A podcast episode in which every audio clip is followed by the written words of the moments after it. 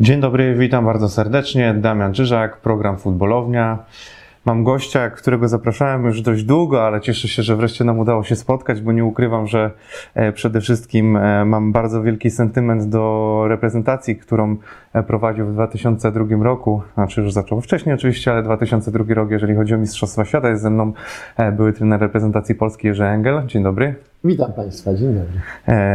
tak jak wspomniałem, Panie trenerze, mam bardzo wielki sentyment do tej reprezentacji, bo nie ukrywam, że jestem z tego rocznika, który, dla którego to były pierwsze Mistrzostwa Świata naszej reprezentacji, które ja pamiętam, także, e, także bardzo się cieszę, że Pan jest.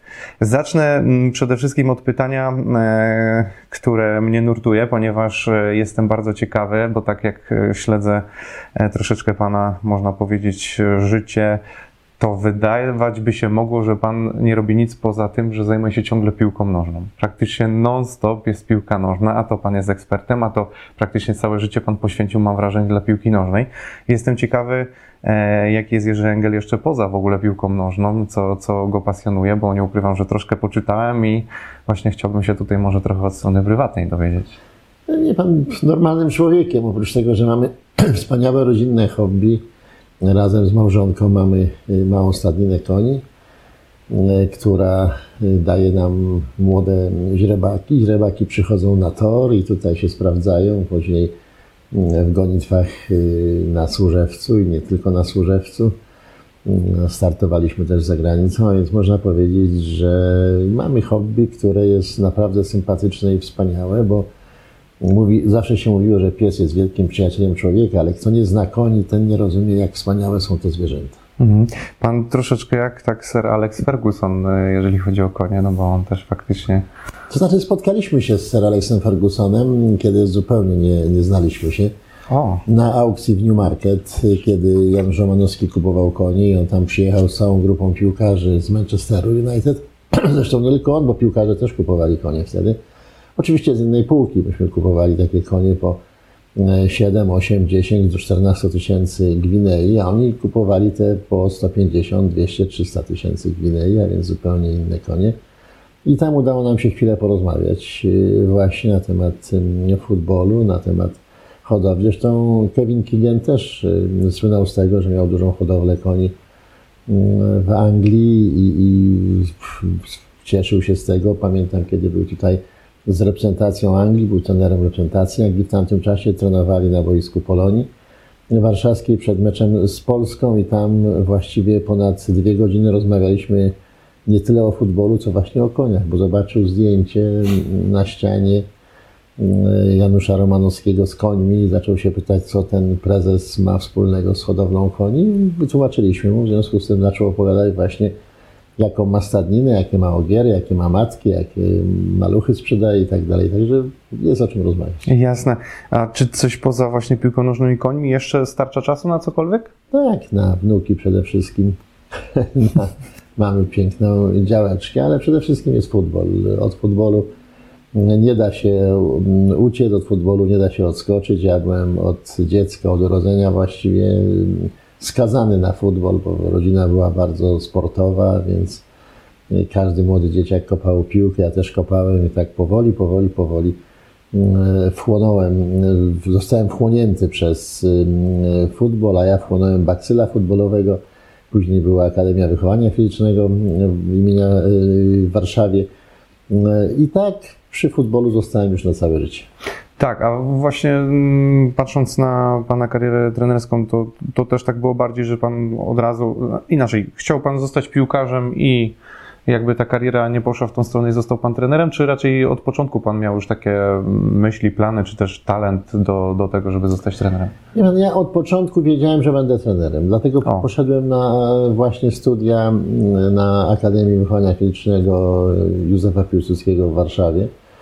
Mm, ponieważ chciałem być trenerem, chciałem się dokształcić właśnie w tym kierunku i, i dlatego rozpocząłem studia. A to, że grałem w piłkę, to bardzo pomaga, bo ci, którzy w piłkę nie grali, ci, którzy nie, nie znają zapachu szatni, kiedy byli zawodnikami, nie, nie znali tego, czym jest zespół, jakie zasady istnieją w drużynie, w zespole, jakie są hierarchie i tak dalej, mają bardzo trudno w tym zawodzie. W związku z tym mm, rzeczywiście ta, ta część futbolowa bardzo mi pomogła. Mhm. Tu Pan powiedział, że, że ci, którzy nie grali, mają bardzo trudno. Dzisiaj czasy chociaż też pokazują, że jest kilku już trenerów, którzy można powiedzieć nie mieli wiele wspólnego z tą szatnią piłkarską, a jednak całkiem nieźle radzą sobie na arenie międzynarodowej. To znaczy nie za bardzo, bo w tej chwili nawet UEFA zrozumiała to, że jeżeli ktoś nie kopał mm, piłki, to nie bardzo może dostać, dostać się na kurs UEFA-owski, na kurs trenerski. I to weszło w całej Europie. Każdy, kto przychodzi na kurs trenerski, musi pokazać, jak potrafi grać w piłkę, no bo mm, nie oszukujmy się, że nie wszyscy od razu ruszają do, do ekstraklasy czy do najlepszych zespołów, ale zaczynają od najmniejszych zespołów. A tam podstawową sprawą jest y, bardzo dobry pokaz. A więc, żeby dobrze pokazać, jak uderzać piłkę, jak przyjmować piłkę, jak dryblować, jak robić te wszystkie elementy techniczne, które chcielibyśmy mm, zawodnikom, y, zawodników nauczyć, to trzeba to pokazać. Jeżeli ktoś nie grał w piłkę, to go nie pokaże. W związku z tym UEFA y, no, wyczyściła wszystkie te kwestie typowo futbolowe, bo rzeczywiście do futbolu przychodzi najróżniejsi ludzie, którzy nigdy w życiu z futbolem nie mieli do czynienia. Mhm. Teraz cofnę się troszeczkę w czasie, bo mówię, nie sposób nie zapytać o tą reprezentację, którą Pan prowadził. Jestem ciekawy, jak, bo ja też miałem, nie ukrywam, kilku gości e, z, z Pana reprezentacji, Pana podopiecznych e, i nie ukrywam, że bardzo mnie ciekawi ta kwestia ze względu na to, że tam było wiele takich charakterów dosyć mocnych i ciekawych. I dzisiaj się mówi, że trener musi być też jakby no, też dobrym psychologiem, potrafi zarządzać zasobami ludzkimi. Ja jestem bardzo ciekawy, jak udało Panu się połączyć takie charaktery, chociażby jak Piotr jak Tomek Hajto, no i jeszcze zresztą wielu innych. Widzi Pan, gdyby oceniać i patrzeć na sposób pracy z poszczególnymi drużynami, to trzeba sobie przypomnieć klimat, w jakim ta reprezentacja była tworzona. Ja przypomnę, że w tamtym czasie właściwie mm, e, nikt nie wierzył w to, że my w Polsce możemy stworzyć reprezentację, która cokolwiek osiągnie. 16 lat bez dużej imprezy, 16 lat bez awansu, czy do Mistrzostw Europy, czy do finału Mistrzostw Świata.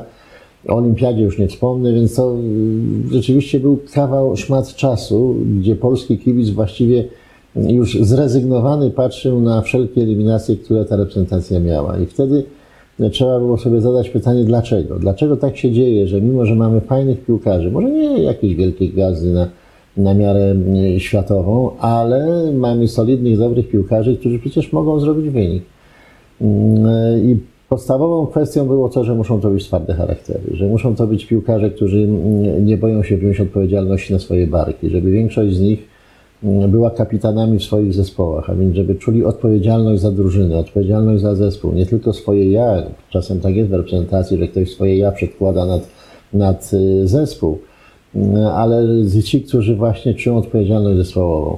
I tacy piłkarze byli do tej reprezentacji dobierani. Ja sobie zdawałem sprawę, że będą bardzo trudne momenty w naszych eliminacjach, w związku z tym były potrzebne twarde charaktery, które te y, trudne momenty potrafią przetrwać. Chociażby w Armenii taki ciężki mecz, y, który pokazał, jakim jesteśmy zespołem, że nie pękamy przed nikim, że jeśli ktoś się, się chce z nami siłować nie tylko piłkarsko, to też potrafimy to zrobić, że umiemy się wspierać i że nie pękniemy przed nikim.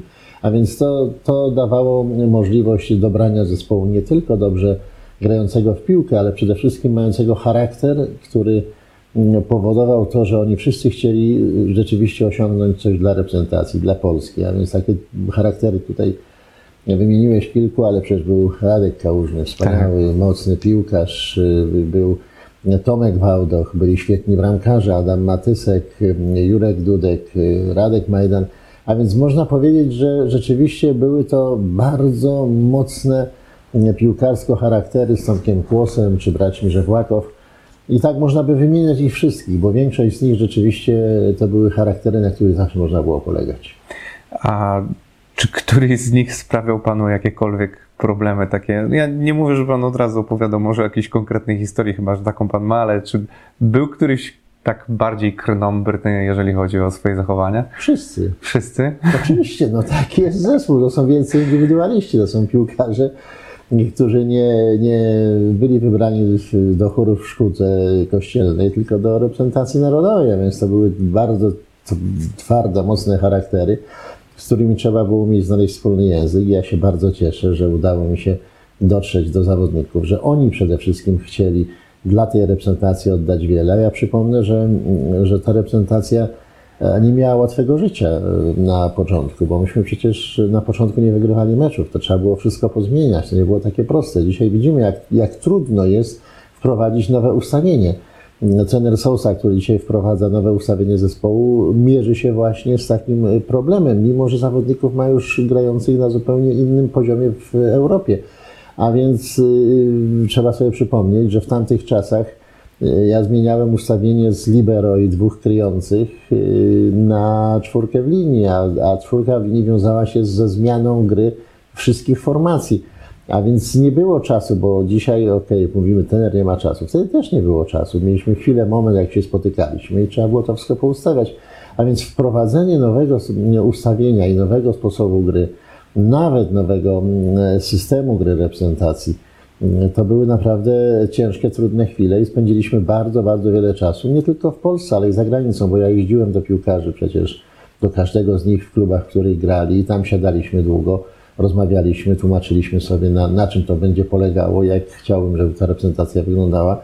I później, kiedy przyjeżdżali już na zgrupowanie, to już wszystko wiedzieli. To już był tylko czas na pracę, bo ten czas jest bardzo krótki, a więc każdą sekundę trzeba było wykorzystać na to, ażeby oni byli dobrze do tych meczów przygotowani. I byli przygotowani, i fajnie, bo te eliminacje rzeczywiście były fantastyczne. One pokazały zespół, który potrafił zaskarbić sobie miłość i, i szacunek, i zaufanie kibiców i awans na Chorzowskim, mm, e, bo przecież nie było stadionów, nie było Narodowego, nie było innych tak. stadionów. E, przypomnę sobie, przypomnij sobie, jak wyglądała Legia, widzę w innych, że graliśmy swoje mecze, nawet Chorzowski jak wyglądał, kiedy myśmy tam grali. To nie było takich obiektów jak, jak dzisiaj, tak siermiężnie jeszcze wyglądaliśmy i od strony organizacyjnej, jeśli chodzi o tę reprezentację i o te przygotowania, ale naprawdę stworzyliśmy fantastyczny zespół. Ja mam wielki szacunek do każdego z piłkarzy, który w tamtej reprezentacji wystąpił. Powiem panu szczerze, że myślę, że wielu kibiców życzyłoby sobie e, dzisiaj, aby jakikolwiek trener reprezentacji przeszedł tak przez eliminację, bo one może nie były łatwe. Miał pan bardzo trudnych przeciwników. E, jak na tamte czasy to były reprezentacje bardzo mocne, ale z drugiej strony te wyniki też mówiły same za siebie. Tam nie było takich przypadkowych czy wymęczonych wyników. Jak już wygrywaliście, to, to naprawdę były to bardzo ładne mecze i, i wywalczone, tak jak Pan mówił. No, wtedy Europa przyjęła mm, to nasze powiedzenie, czyli moje powiedzenie, futbol na tak. E, I w Europie mówiono positive kind of football, bo przeczytali to, że myśmy tu mówili cały czas o futbolu na tak a więc to, że y, idziemy po bramki, że nie martwimy się tym, że możemy stracić jedną bramkę, ale że strzelimy tych bramek więcej niż przeciwnik. I to była zmiana tej mentalności, sposobu patrzenia na, na mecz y, całej reprezentacji, wszystkich zawodników. Oni sobie doskonale zdawali sprawę, że będziemy mocni w ataku, że będziemy mocni w grach mm, właśnie takich, w których trzeba będzie y, tworzyć sobie mm, sytuacje bramkowe, tylko kwestia była tego, kto te sytuacje będzie wykorzystywał. I stworzyliśmy też takie, mm, takie elementy taktyczne, taką pomoc taktyczną i takie warianty taktyczne, które pomogły tej reprezentacji. Bo przecież Radek Kałużny, który był defensywnym pomocnikiem, stał się jednym z najlepszych snajperów tej drużyny, ale właśnie dla niego myśmy przygotowali cały układ gry i z lewej i z prawej strony. Przecież to e, wtedy zaczęły się dośrodkowania tak zwane do bramki, do światła bramki. Myśmy tym zaskoczyli Europę i w ogóle nie wiedzieli, jak się bronić przed tym. I do dnia dzisiejszego to jest stosowane. Oczywiście większość zespołów stosuje to ze stałych fragmentów gry, ale myśmy stosowali to w grze, a więc doprowadzaliśmy do sytuacji takiej jak stały fragment gry. I kończyliśmy to dośrodkowaniem do, do światła bramki i tym właśnie z naradka, który wchodził między dwóch środkowych napastników, y, kto, kto by tam nie był, czy był to Olisadebe i, i Kryszałowicz, czy był Juskowiak, czy był Gilewicz, czy byli inni, a więc to cały czas właściwie graliśmy ten sam sposób rozgrywania akcji e, atakiem pozycyjnym, a kontratak też mieliśmy niezły. Mhm. Ja tak podpytam, bo w jednym z wywiadów przeczytałem, oczywiście pomijając już kwestię teraz wyjaśniania, z, czy, czemu nie wygraliście z Koreą i tak dalej, bo to było wałkowane już przez tysiąc razy, mam wrażenie, ten, ten temat. E, i chyba do tej pory nie ma jakiegoś takiego bardzo konkretnego wytłumaczenia. Ale mnie ciekawi jedna rzecz, bo tam wiem, że w jednym wywiadzie było wspominane o, mm, o tym, że Koreańczycy spryskiwali e, przed treningami e, chyba coś przeciwko owadom tak. i że też niektórzy z Was, czy nawet pan trener miał alergię. Co, co, co to była za sytuacja w ogóle właśnie? To była normalna sytuacja. Dzisiaj mamy Igrzyska Olimpijskie w Japonii. Widzimy, co oznacza klimat. Jak ciężko niektóre organizmy naszych zawodników przechodzą tamten klimat. Jak trudno jest się przyzwyczaić. Niby wszystko jest w porządku. Człowiek się budzi rano, jest ok, robi sobie badania morfologiczne, one są ok, wszystko wydaje się dobrze, a jednak organizm reaguje w sposób bardzo zły. Nas ostrzegano przed tym, że tam będzie zmiana klimatyczna w tym czasie, że, że będzie bardzo duszno, że będzie olbrzymia wilgotność, że będzie to, że będzie zatykało. Kiedy człowiek będzie biegł mm, bez piłki nawet, to będzie czuł, że nie może wziąć głębokiego oddechu. I teraz nasi olimpijczycy, wielu z nich, bo nie każdy organizm przeżywa tak samo, ale wielu z nich właśnie zderzyło się z tamtym klimatem i nikt tego głośno nie mówi, ale między innymi mm, u podłoża tych słabszych wyników niektórych z nich, którzy właśnie tak reagują na zmianę klimatyczno-czasową, jest to, że, że odbywa się to w Azji. I myśmy się też z tym zdarzyli.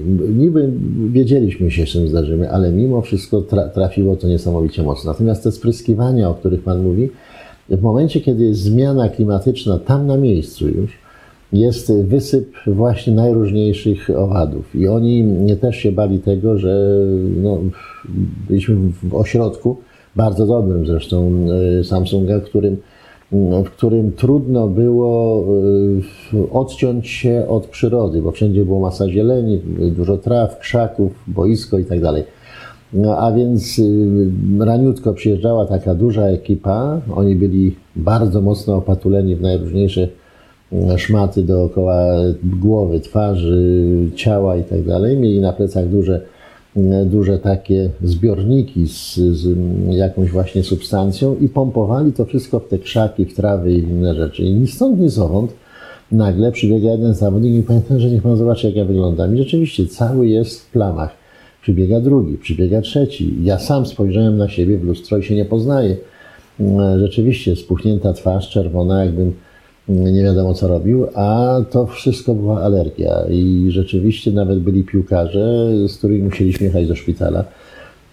A były to szpitale od, oddalone od naszego ośrodka o wiele godzin, a więc trzeba było jechać dwie godziny w jedną stronę, później praktycznie cały dzień prawie w szpitalu, bo tam dostawali bardzo duże kroplówki takie z histaminą i to też trzeba było mieć zgodę FIFA na to. Lekarz musiał kontaktować się z, komisją lekarską. Była masa, masa problemów, mm, które musieliśmy pokonać, ażeby to wszystko sobie spokojnie przejść. Nie mówiliśmy o tym, bo po co, bo są to sprawy indywidualne naszych zawodników, piłkarzy i ci, którzy mieli największe problemy, nie muszą się tym chwalić. Ja mogę mówić o sobie, tak, miałem też taki problem właśnie alergiczny.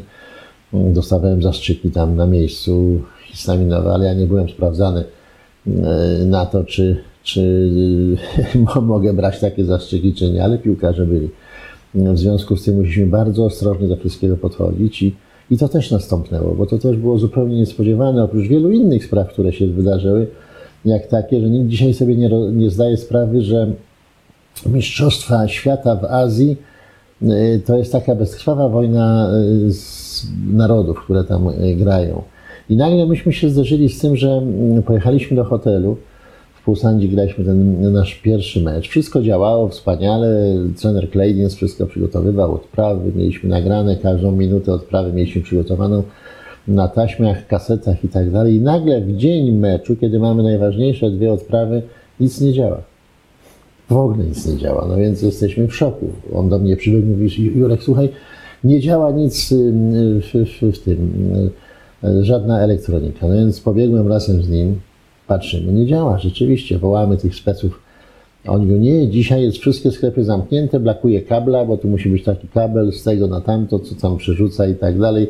A dzisiaj mecz, więc wszystkie sklepy pozamykane, nic nie działa. Jutro przyniesiemy. No tak, ale to jest po meczu. No więc y, to taka wojna była, na którą myśmy do końca nie byli do, tak właśnie od tej strony organizacyjnej przygotowani. I takie małe, maleńkie niby detale, ale te maleńkie detale, kiedy się je wszystkie zbierze w kupę, to one robią duży problem. Chociażby to, że, że jesteśmy w hotelu, mamy swoje procedury, jesteśmy wspaniały hotel przy plaży, przy, przy wodzie i tak dalej. I nagle słyszymy, jest pierwsza w nocy i jest śpiew bardzo głośny kibiców koreańskich. Oni mają taki specyficzny zaśpiew i, i bębny i tak dalej na plaży, tuż pod hotelem, a więc nikt nie śpi, bo przecież tego się nie da odciąć od tego. I teraz idę do naszego ochroniarza i mówię mu, słuchaj, zakończ to, bo przecież nikt nie może spać. A on mówi, słuchaj, ja mam procedury, ja muszę je wdrożyć, muszę się skontaktować, ale od, od pierwszej w nocy żadne procedury nie działają, bo nikt nie pracuje. No więc ja szybko wskoczyłem w windę i za mną wskoczył doktor Machowski i jeden z, z naszych masażystów, nie pamiętam, to był Krzysiu Leszczyński czy, czy Frączyk, Artur Frączyk, i zjechaliśmy windą w dół. Wybiegamy przed hotel, nie możemy wyjść, bo stoi kordon e, policji, która jest tak złączona, trzyma ręce splecione, żeby przypadkiem kibice nie dostali się do, do hotelu. No więc my z tyłu, więc nie widzieli nas, przerwaliśmy ten kordon. Pobiegłem w sam środek tej całej grupy, to było, ja wiem, z 50, może 60 kibiców, z tymi białymi opaskami na głowach, tam tymi krzaczkami coś napisane, oczywiście nie wiemy co, i krzyczą, śpiewają zapiewają. Wpadłem w sam środek i, i, i stanąłem przy głównym zapiewaju i mówię do niego po angielsku, nie słuchaj, co ty robisz człowieku? Nie, przecież wszyscy śpią o tej porze, to jest mecz, dlaczego tak to robicie? I on tak spojrzał na mnie, cisza się zrobiła. Doktor Machowski stał na, na wydmie, troszeczkę dalej, razem z naszym masażystą. I on tak spojrzał, patrzy, patrzy na mnie i mówi, Mr. Engel. Ja mówię, tak, Mr. Engel. Foto, dobrze. Mówię, zrobimy sobie foto, ale up, zamknijcie się i, i spadajcie stąd. Okej, okay. no więc zrobiłem sobie fotę razem ze wszystkimi, potem indywidualnie z całym tym hersztem tego wszystkiego i rzeczywiście oni śpiewając poszli, poszli, poszli, poszli, poszli, poszli dalej. Myśmy wracali z powrotem, widzę mój masażysta ma i doktor klapki na rękach założone, a, a doktor Machowski mi wiesz, myślałem, że będziemy się prać. No więc y, szans nie mielibyśmy żadnych, ale Wróciliśmy do hotelu, a nasz y, ochroniarz dalej wdrażał procedurę. Przyznam, że niesamowita historia. Dużo, takich historii było bardzo dużo tam na miejscu, ale wielka serdeczność. To, co ja pamiętam, jeśli chodzi o Koreę, to była niesamowita serdeczność wszystkich Koreańczyków, którzy się nami opiekowali tam na miejscu. Oprócz tego, że oczywiście byliśmy monitorowani przez cały czas, że byli snajperzy na dachach, y, bo tam ochrona była bardzo dokładna, kiedy boisko sprawdzano nasze treningowe codziennie na, na wypadek podłożenia jakichś min, bomb czy innych historii, więc chodzili z tymi wykrywaczami.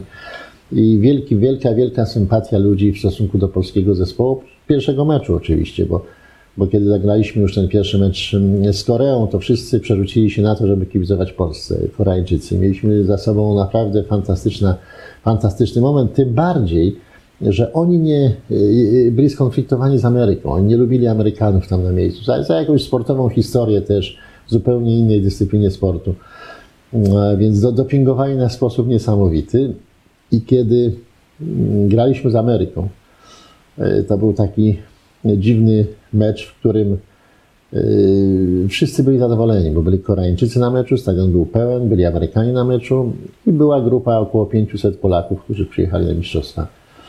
Myśmy wygrali 3-1, ale wszyscy byli szczęśliwi, wszyscy się radowali. Koreańczycy, bo wygraliśmy z Ameryką, więc byli przeszczęśliwi, oni mieli te polskie flagi w rękach i było to fantastyczne. Polacy, no bo wreszcie wygraliśmy mecz, a więc można było powiedzieć, że, że wreszcie daliśmy kibicom odrobinę radości. No i Amerykanie, bo oni mimo, że przegrali, Awansowali. to w trakcie meczu dowiedzieli się, że Korea wygrała z Portugalią i oni awansowali również dalej, bo przecież gdyby przegrali, by nie awansowali, gdyby Portugalia grała Koreę, to Podobnie jak my Amerykanie wracali pierwszym samolotem. A tak Amerykanie awansowali dalej mimo, mimo tej porażki z nami, a z nami odlecieli stamtąd Portugalczycy. No, także y, rzeczywiście było, było wiele takich momentów i, i z przyjemnością to wspominam, jak również spotkanie z Brusem Areną, który po meczu powiedział mi, kiedy y, wymieniliśmy parę zdań, Mówi, słuchaj, zagraliśmy najlepszy mecz w tym roku, przegraliśmy 3-1. Nie wiem, jak to się stało, muszę to jeszcze raz zobaczyć. E, I później, kiedy siedziałem w pokoju mm, już sam, bo to niesamowite, jak szybko opróżnia się szatnia po wygranym meczu. Po przegranym to nikt nie chce wyjść, nikomu się nie chce wyjść, wszyscy są załamani i tak dalej. Szczególnie po Portugalii. To była bardzo smutna, szatnia i kiedy dzisiaj widzę naszych olimpijczyków, płaczących naszych siatkarzy i innych olimpijczyków, y, którzy płaczą y, i, pokazują swoje emocje na ekranach telewizorów, to na szczęście tam nie było tych, y, te, tych kamer, które mogłyby nagrywać to, co działo się po meczu z Portugalią, jak było nam przykro, jak, jak mm, poczuliśmy, że, że musimy wracać do domu po tych mistrzostwach, że zawiedliśmy sami siebie, kibiców, rodziny i tak dalej. No, a więc to są te same emocje i te same reakcje. I mimo, że jest taki fajny film, chłopaki nie, nie płaczą i, i piosenka nawet, prawda, to jednak chłopaki płaczą. I, i to, to był taki moment bardzo dla nas yy, przykry, bo, bo nie marzyliśmy o tym, żeby odjechać stamtąd, odlecieć stamtąd pierwszym samolotem, ale jednak to się stało. Yy, I bez względu na to, co, co było otoczką tego wszystkiego, bez względu na to, co się działo wokół reprezentacji, to jednak najważniejsze dla nas wszystkich było jednak yy, to, że wynik sportowy nie był taki, jak sobie wymarzyliśmy. I mimo, że te Mistrzostwa Świata były naszym marzeniem, żeby tam zagrać i pozostały w naszych sercach jako coś absolutnie cudownego, bo, bo zagrać na Mistrzostwach Świata jest naprawdę czymś absolutnie niebywałym i dla trenera, i dla całego sztabu, i dla wszystkich zawodników. To jednak no, taki mały y, ten przyczynek smutku pozostał właśnie po tej porażce z Portugalią, bo ten pierwszy mecz odkładam na bok. Wszyscy wiedzieliśmy, że mm, to, co się dzieje, później zobaczyliśmy to, co Korea wyrabiała i to, co pchano tę Koreę na siłę wtedy do, do tego, żeby doszła do małego finału, to było niesamowite. I myśmy też nie mogli tego meczu wygrać, ale okej, okay, może odrobinę inaczej, jakbyśmy to wszystko rozstrzygnęli, byłoby fajniej. A tak zabrakło jednego punktu, żeby wyjść z grupy i niestety odjechaliśmy z powrotem.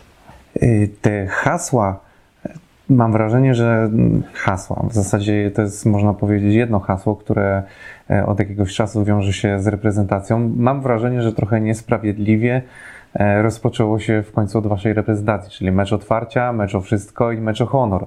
E, ale tu też trzeba przyznać, że przecież wasza reprezentacja awansowała po bardzo długim czasie do Mistrzostw Świata. No i wy można powiedzieć, że bardziej przetarliście ten szlak. No ale jako, że to tak się potoczyło, a nie inaczej, to później każda reprezentacja, można było powiedzieć, że była porównywana z tym meczem otwarcia, meczem o wszystko.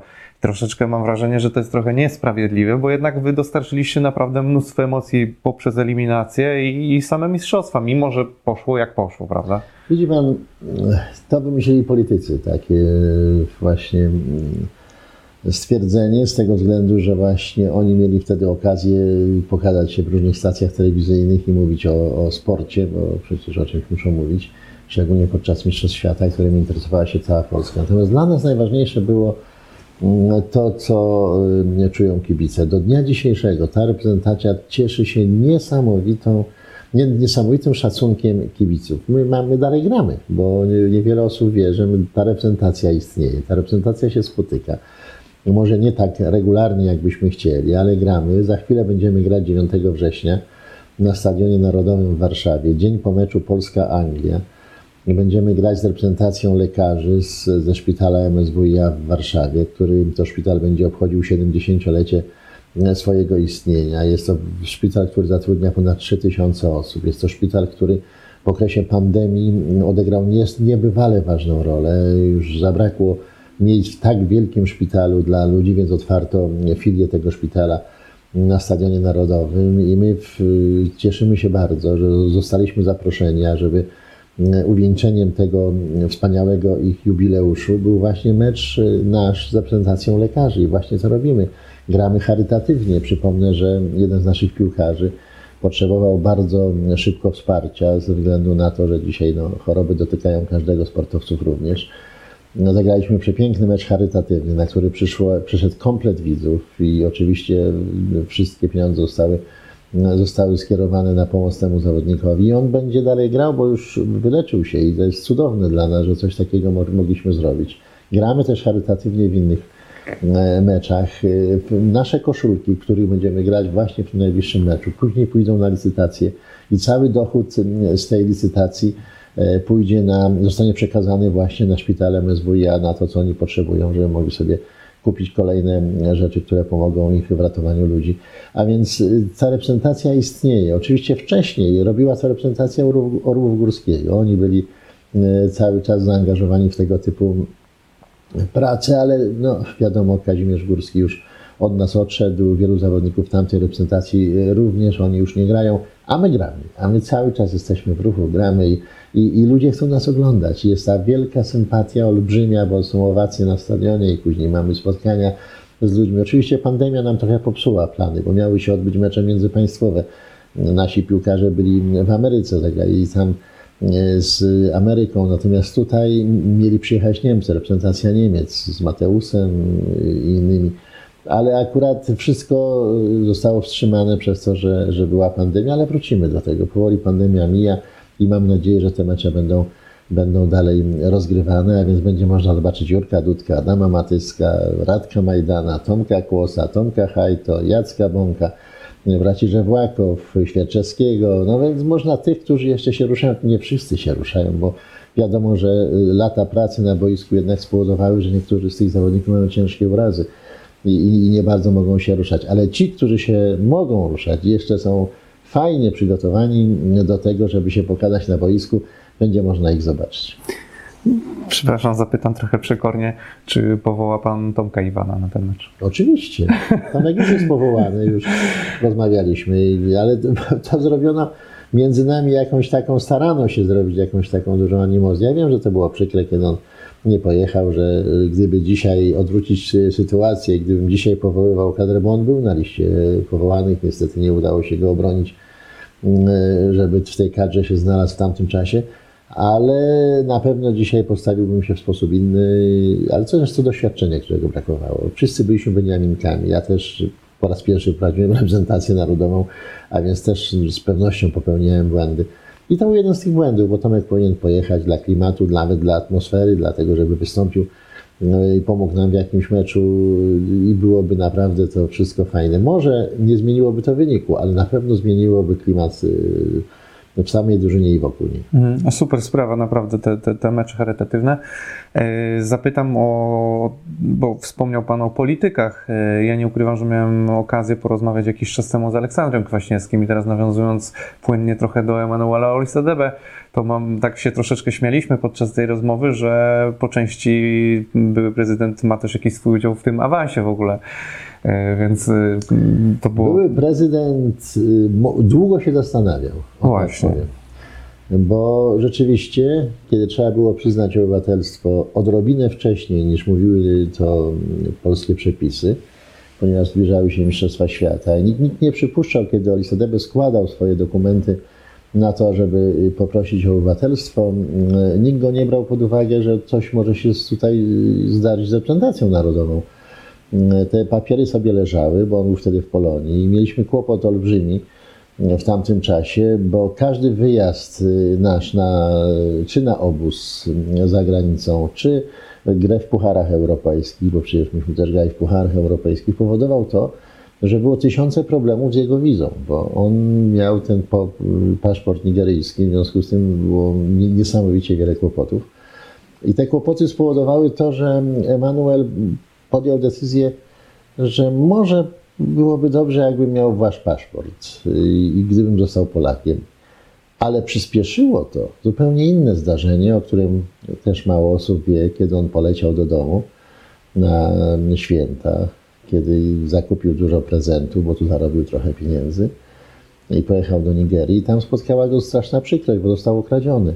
Wszystko mu skradziono, i paszport, i wszystko, co przywiózł stąd, i tak dalej, i tak dalej, i tak dalej. No więc on wtedy miał strasznie ciężki powrót tutaj, bo załatwić z powrotem szybko mu papiera, żeby mógł wrócić do Polski, tam w, w naszym konsulacie e, w Nigerii. Później, żeby mógł przelecieć w ogóle w tamtym czasie tutaj do naszego kraju, to była następna bardzo no, przykra historia dla, dla niego samego. Powiem tylko, że podczas tej podróży schudł 8 kilo. No więc można sobie okay. wyobrazić, jaką traumę ten chłopak przeszedł. Ale właśnie to, że wylądował zamiast w Paryżu, to wylądował w Pradze, bo Paryż nie chciał go tam trzymać, bo samolot już odleciał, bo to był czas Nowego Roku a więc te samoloty nie chodziły tak dokładnie, więc odwalono go do, do Pragi, powiedziano mu, że stamtąd odleci łatwiej do Polski. Przyleciał do Pragi, z Pragi nie było żadnego samolotu do Polski, a więc siedział w Pradze kilka dni na lotnisku. Całe szczęście, że nasze biuro lot kontaktowało się z nami, byśmy ich poprosili i pomogli mu i spać na lotnisku, jeść na lotnisku i, i żyć tam na lotnisku przez te parę dni. Kiedy przyleciał do Polski, okazało się, że jego wiza się skończyła, ta, ta, którą przyleciał i tu go nie chciano wpuścić na lotnisko. I teraz jest nowy rok, nikt nie pracuje i on na tym lotnisku przebłagaliśmy władze naszego lotniska wtedy, żeby żeby go przytrzymały do momentu, kiedy biura zostaną otwarte, żeby można było mu pomóc. I on tutaj też siedział kilka dni na naszym lotnisku, yy, nie mogąc wyjść z lotniska. No więc yy, przeżył niesamowitą traumę yy, wtedy i wtedy zdecydował, że on już tam nie chce wracać, że chce zostać tu w Polsce. Zresztą później się zakochał, później miał tutaj partnerkę Polkę w Warszawie, z którą się ożenił. No, fajnie mu się to wszystko potoczyło, a potem został powołany nagle do reprezentacji Polski. Pamiętam, siedziałem ze Zbyszkiem Błąkiem wtedy na meczu w Polonii, kiedy mu powiedziałem, że fajnie było mieć takiego napastnika w naszej reprezentacji, z taką szybkością chłopaka my nie mamy. No i Zbyszek tak się patrzył, patrzył, patrzył, patrzył na niego i wiesz, on ma całkiem miłą twarz. Jak tak mu się bardziej przyglądam, to on musi mieć słowiańskie korzenie. Oczywiście, oczywiście był to żart. Pośmieliśmy się trochę i było fajnie, ale coś w tym było. I od tamtego momentu zaczęliśmy przemyśliwać, co by zrobić, żeby yy, tak się stało, że on może nam pomóc w tej reprezentacji narodowej, że takiego zawodnika z taką szybkością, z takimi możliwościami nie mamy. W związku z tym spróbujmy. Skoro on chce zostać Polakiem i zostanie, to dlaczego nie poprosić prezydenta ażeby odrobinę przyspieszył. I prezydent zrobił z nami parę spotkań. To, to nie działo się od razu. Byliśmy na śniadaniu u prezydenta, byliśmy na różnych spotkaniach z prezydentem i on cały czas, Aleksander Kwaśniewski sądował, czy na pewno będzie tak, że nie zrobi błędu. Ja przypomnę, że wtedy również media debatowały na ten temat i, i robiono sondę wśród kibiców, wśród Polaków i ciągle się wahało. 46 tak, 54 nie, potem 56 tak, 40 cztery nie. I tak to się wahało. I prezydent też tak patrzył na to i się wahał. W związku z tym, czy przyspieszyć, czy nie przyspieszać. I pamiętam takie śniadanie, na które zaprosił po raz kolejny. Był chyba Michał Listkiewicz, był Zbyszek Boniek, byłem ja Polskiego Związku Piłki Nożnej i pan prezydent wziął mnie na bok i panie Jerzy, niech pan mi powie, czy on na pewno nam pomoże? Czy to jest facet, który może pomóc naszej reprezentacji? Ja mówię, panie prezydencie, nie mamy takiego gracza z taką szybkością. Z pewnością nam e, pomoże i będziemy mieli wiele radochy z jego gry. No i miał już być, dostać zgodę w czerwcu, kiedy graliśmy z Holandią. Na ten mecz miał dostać zgodę już i, i przyznane obywatelstwo. Nie dostał jeszcze, ale dostał już w sierpniu na mecz ostatni przed eliminacjami z Rumunią w Rumunii. E, tam przyjechał, tam zagrał i tam zdobył swoją pierwszą bramkę 1-1 z Rumunią, przypomnę, na wyjeździe. I natychmiast zaskarbił sobie, powiedziałbym, szacunek i, i, i takie dobre wejście mm, kolegów, którzy go przyjęli jak swojego, mm, jak, jak takiego chłopaka, którego właściwie znali od dawna, bo on dał się lubić. To był nie tyle świetny piłkarz, bo był bardzo dobrym zawodnikiem, jak na nasze warunki, ale był y, bardzo fajnym człowiekiem, takim, który właśnie cichy, wyciszony, y, rozumiejący humor, lubiący humor, bardzo fajny kolega i tak w szatni się e, szybko przyjął. Pan się poniekąd czuje trochę takim przybieranym ojcem o Lisademę? No pisano takie nonsensy, bo my lubimy takie rzeczy pisać, o tu ojciec i tak dalej. Nie, ale Faktem jest, że trzeba go było prowadzić za rączkę, bo to był dzieciak. Jak przyjechał do Polski, miał 18 lat, a więc on właściwie nie znał w ogóle Europy. On nie znał na przykład zimy. Jak graliśmy zimą, czy trenowaliśmy, to w szatni przebierał się, będąc cały czas w wełnianej czapce na głowie, bo było mu cały czas zimno. A więc y, to były takie momenty, których on się uczył, bo wie pan, to jest takie proste. Przychodzi młody chłopak, podpisujemy kontrakt, dajemy mu mieszkanie, żeby miał gdzie mieszkać. Dajemy mu kontrakt i mówimy, ok, a teraz jesteś zawodowcem, dbaj o siebie. On w życiu sam nigdy się nie utrzymywał. W związku z tym trzeba było go prowadzić za rączkę. I Tomasz Koter, Stanisław Mróz to byli ludzie, którzy bardzo pomogli mu w, w tym pierwszym okresie jego pobytu tutaj w Warszawie. Ja nie ukrywam, że w Warszawie miało tyle fajniej, bo on już był na próbach. On był, on był na próbach w Krakowie u Wojtka Łazarka, który wtedy prowadził prowadził Wisłę Kraków. Był u Arestaleńczyka w ruchu Chorzów i tam nie wypaliło, tam coś nie zaiskrzyło, coś nie zagrało. Nie załapał się w tych zespołach i on był bardzo zniechęcony, chciał wracać do kraju z powrotem. On był Polską bardzo, bardzo taki przerażony, że on tak jest źle przyjmowany tutaj wszędzie. A nie były to łatwe czasy wtedy dla czarnoskórych piłkarzy w Polsce, bo to też myśmy też musieli przejść swoją transformację. E, ale ja mu powiedziałem, że Warszawa jest inna, że w Warszawie poczuje się bardzo dobrze. To większość piłkarzy mówi po angielsku. E, I on był taki zaskoczony, że każdy się z nim tu łatwo kontaktuje, że jest zupełnie miło przyjmowany wszędzie. I tak powoli, powoli, powoli zaadoptował się, a kiedy pokazał jeszcze swoje możliwości piłkarskie, szybkościowe, to rzeczywiście łatwo w szatni miał kontakt, chociażby z braćmi Żewłakow, czy z innymi piłkarzami, którzy mówili po angielsku, czy z moim synem, który w tamtym czasie też pracował z drugim swoją Polonii i się zaprzyjaźnili. On go zabierał na AWF, pokazywał mu e, życie studenckie, troszkę miał co robić po, po treningach i tak zapoznał właśnie Beatę, swoją przyszłą żonę, zakochał się, zresztą z wzajemnością i pobrali się i już wtedy było wiadomo, że że jest to piłkarz, który najprawdopodobniej zwiąże się na stałe z Polską. A więc niejako łatwiej było y, starać się mu pomóc.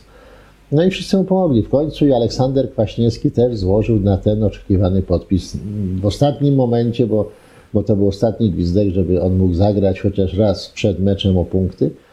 No a zaraz w pierwszym meczu o punkty na Ukrainie, no to przecież wszyscy pamiętamy, szczególnie ty, kiedy jesteś tej generacji kibiców, którzy już pamiętają tamte, tamte eliminacje, gdzie się odpłacił od razu bramkami i sprowokował rzut karny, którego potem niestety Andrzej nie wykorzystał Juskowiak, ale grał fantastycznie i od razu wkupił się, że tak powiem, do zespołu tym, co jest najważniejsze, czyli wspaniałą grą na boisku. No to, to, to chyba zawsze zostanie w moim sercu. Yy, pan wspomniał, że e, chłopaki nie płaczą. E, I pan mówił tu w nawiązaniu trochę do piłkarzy, a ja zapytam o pana, czy panu się zdarzyło w ogóle uronić łzę podczas jakiegoś momentu, nie wiem, może właśnie swojej kariery tak, zawodowej? Tak, tak, Jaki oczywiście. to był moment? Moment, kiedy awansowaliśmy do Mistrzostw Świata. To był moment, kiedy telewizja już tego chyba nie pokazywała, kiedy piłkarze biegali wokół stadionu i wiwatowali razem z, z kibicami, bo tam było, był komplet widzów na, na Chorzowskim. Wszyscy czekali na wynik meczu Ukraina-Białoruś, bo tam e, dobry wynik dla nas dawał automatyczny awans do Mistrzostw Świata i ten dobry wynik dla nas przyszedł. I wtedy no, pra praktycznie ponad godzinę po meczu nikt nie opuścił stadionu, bo to była niesamowita radość. I ja kiedy patrzyłem na nich, jak, jak robili, bo już potem, kiedy mnie tam rzucali do góry i, no i była, kiedy oblano Darka Szpakowskiego e, wodą z lodem i i różne inne historie, które się działy w takim momencie euforii, bo to musi wyjść ten moment euforii ze wszystkich, kiedy się zdobywa taki, taki wynik, to rzeczywiście kibice byli tu w tym wszystkim najważniejsi i oni się bawili razem z zespołem. To dla nich graliśmy, dla nich tworzyliśmy tę reprezentację i coś, co obiecaliśmy wcześniej, że zrobimy, zrobiliśmy. I to było najważniejsze, bo już nie sam moment awansu, bo to wychodzi człowieka przez chwilę, ale później, kiedy e, się e, rozumie to, co się stało, tak jak nasi olimpijczycy zdobywają złoty medal, w pierwszej chwili mają wielką radość, ale rozumieją to dopiero po e, dwóch, trzech dniach, że naprawdę są mistrzami olimpijskimi, że spełniło się coś, o czym marzyli przez tyle czasu. Do nas też to docierało powoli. Ta euforia była niesamowita, ale docierało wolniutko. Ja widziałem ten film o Pelé, znakomity, kiedy on powiedział, że nie, ta statuetka nie jest najważniejsza, którą się dotyka, czy ta miniaturka, którą się dostaje.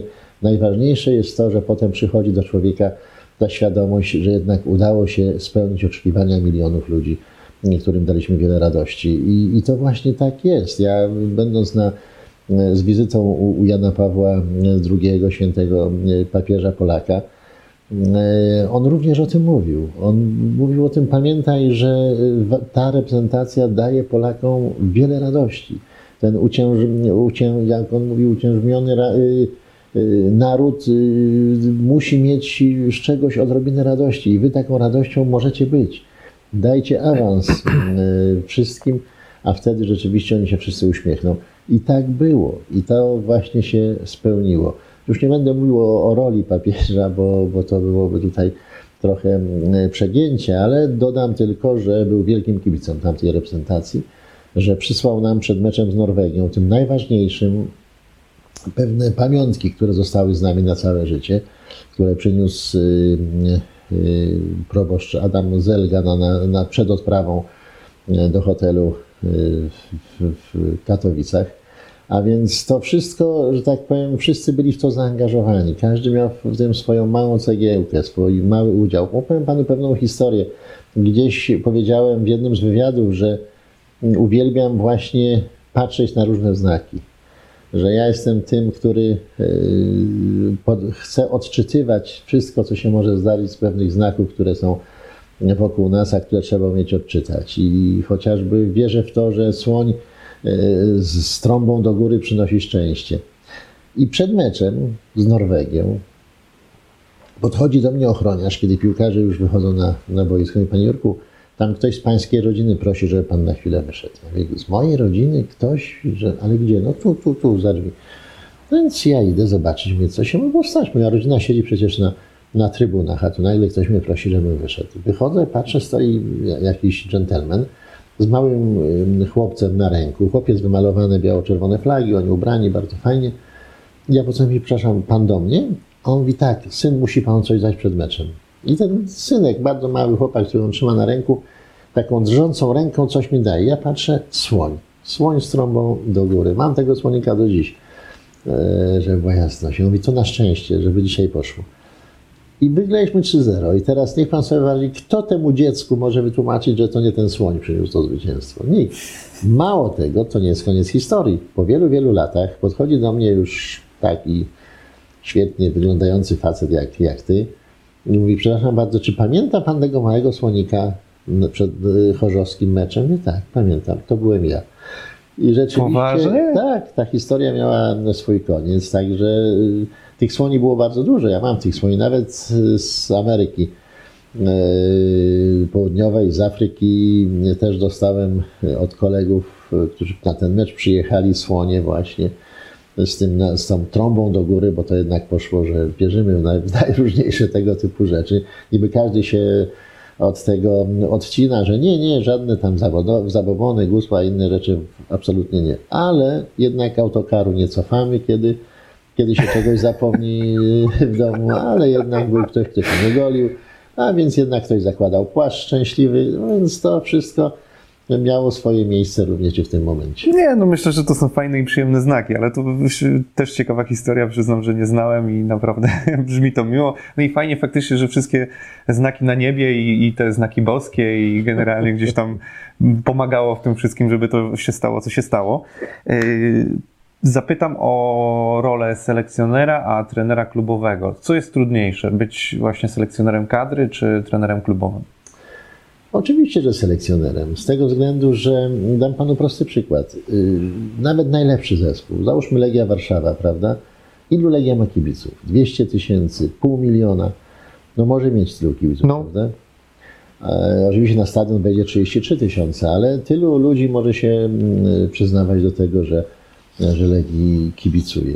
Natomiast reprezentacja Polski to jest zespół, któremu kibicuje prawie 30 milionów ludzi w Polsce. Do tego przyznaje się 30 milionów ludzi w Polsce, a już nie mówię za granicami, bo każdy Polak, który jest za granicą, kiedy jest coś biało-czerwonego, kiedy startuje biało-czerwony mm, zawodnik, reprezentant kraju, kiedy gra reprezentacja Polski w piłce nożnej, która jest najbardziej nośnym zespołem sportowym, to każdy jej kibicuje i tam y, za granicą to się od, odczuwa o wiele mocniej niż tutaj w kraju, że jest się Polakiem, że się utożsamiamy z tą drużyną, że kiedy wygrywa, to wszyscy się cieszymy, radujemy, świętujemy, a kiedy przegrywa, wszyscy płaczemy.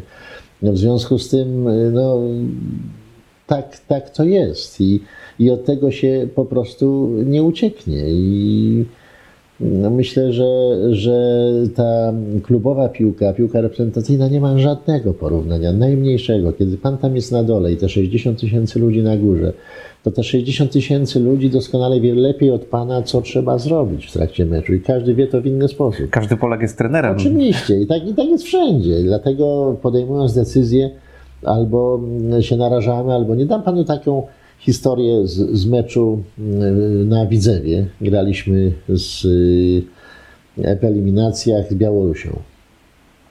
Trudny mecz, bardzo ciężki. Białoruś świetnie przygotowana, twarda, jeśli chodzi o, o sposób gry, piłkarze nieźli technicznie, a więc był to bardzo trudny, ciężki mecz. I nagle od początku meczu ktoś za mną, tam trener jest, był przynajmniej na tamtym widzewie, tuż przy, przy takim nie, niewysokim mm, ogrodzeniu, gdzie zaraz za tym były trybuny.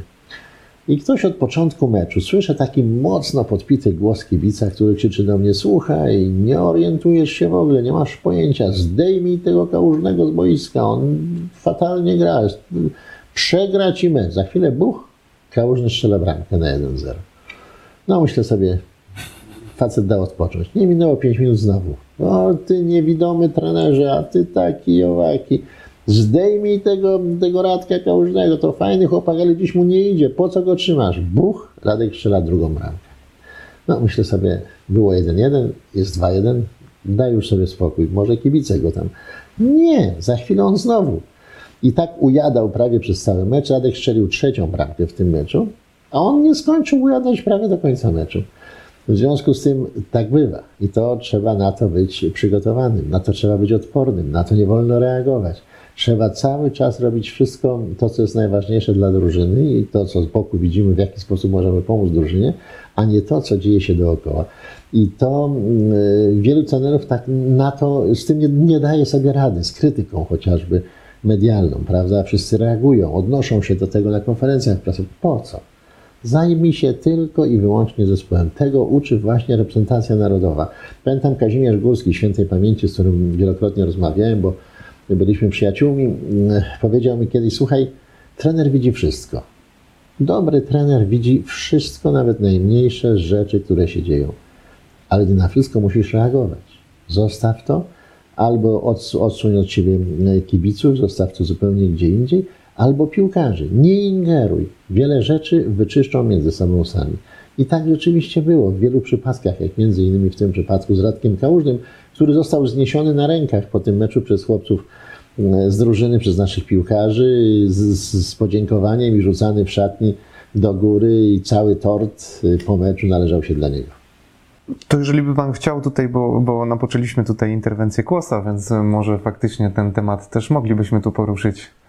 Przede wszystkim mm, chciałbym powiedzieć, że wszyscy ci piłkarze, którzy grali w tamtej reprezentacji, to naprawdę byli zawodnicy oddani tej drużynie, bo najważniejsze w reprezentacji to umieć poświęcić się dla zespołu i oni umieli poświęcić się dla zespołu. Adaś Macysek mm, złapał kontuzję nie w Leverkusen czy gdzieś, gdzie tam występował cały czas, tylko właśnie na boisku w Norwegii, gdzie nabawił się ciężkiej kontuzji barku, jeszcze wybronił nawet z tą kontuzją. Bardzo trudny strzał Solskiera, ale, ale już dalej grać nie mógł. I później niestety doprowadziło to też do wcześniejszego zakończenia kariery przez niego. Cudowna interwencja Tomka Kłosa, bo my zawsze mówimy o tych napastnikach, bo oni są najbardziej widoczni. Bo po meczu wszyscy się rozpływają nad tym, kto zdobył bramkę, w jaki sposób, kto podał. Natomiast y, jedną z najważniejszych interwencji w tamtych eliminacjach to właśnie była interwencja Tomka Kłosa, który zasekurował Jurka Dudka, który po błędzie Tomka Wałdocha wyczuł, że może być coś niedobrego i kiedy wyszedł Dudek z bramki, on do tej bramki szybko wpadł i, i, i kiedy Rebro strzelał właściwie do pustej bramki, on w jakiś ekwilibrystyczny sposób, znany tylko jemu, y, tę piłkę z bramki wybił.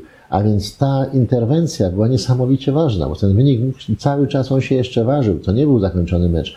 I ta bramka, gdyby wpadła, też mogła y, zupełnie inaczej y, potoczyć losy na tej reprezentacji. A więc ta interwencja była niesamowicie ważna. Zresztą Tomek Kłos odgrywał bardzo ważną rolę w tamtym zespole rzeczywiście mocny, twardy, fajny charakter. Ja się dzisiaj bardzo cieszę, bo oni wszyscy są ekspertami w najróżniejszych mediach, w najróżniejszych stacjach telewizyjnych. Widujecie się zresztą. No, widujemy się na co dzień, ale przecież jak oni się prezentują, przecież to są wspaniali piłkarze, wspaniali sportowcy, ale przede wszystkim przystojni, piękni faceci. I z przyjemnością ogląda się Jurka Dudka, mm, Adama Matyska, Radka Majdana, Tomka Kłosa, no, Tomka Hajdę, wszystkich, którzy się pokazują, już nie mówię o braciach Żewłakow, którzy na co dzień są również we wszystkich telewizjach, jeśli chodzi o, o mecze piłkarskie i wszyscy pozostali, którzy znakomicie tak samo komentują i, i wypowiadają się w telewizji i nie tylko. również Marek Koźmiński, który za chwilę pewnie będzie startował na, na stanowisko prezesa Polskiego Związku Piłki Nożnej. No, mogę powiedzieć, że tamta reprezentacja rzeczywiście była fajna, nie tylko pod względem sportowym, ale przede wszystkim świetnie dobrana pod względem właśnie intelektualnych tych piłkarzy, których dzisiaj oglądamy.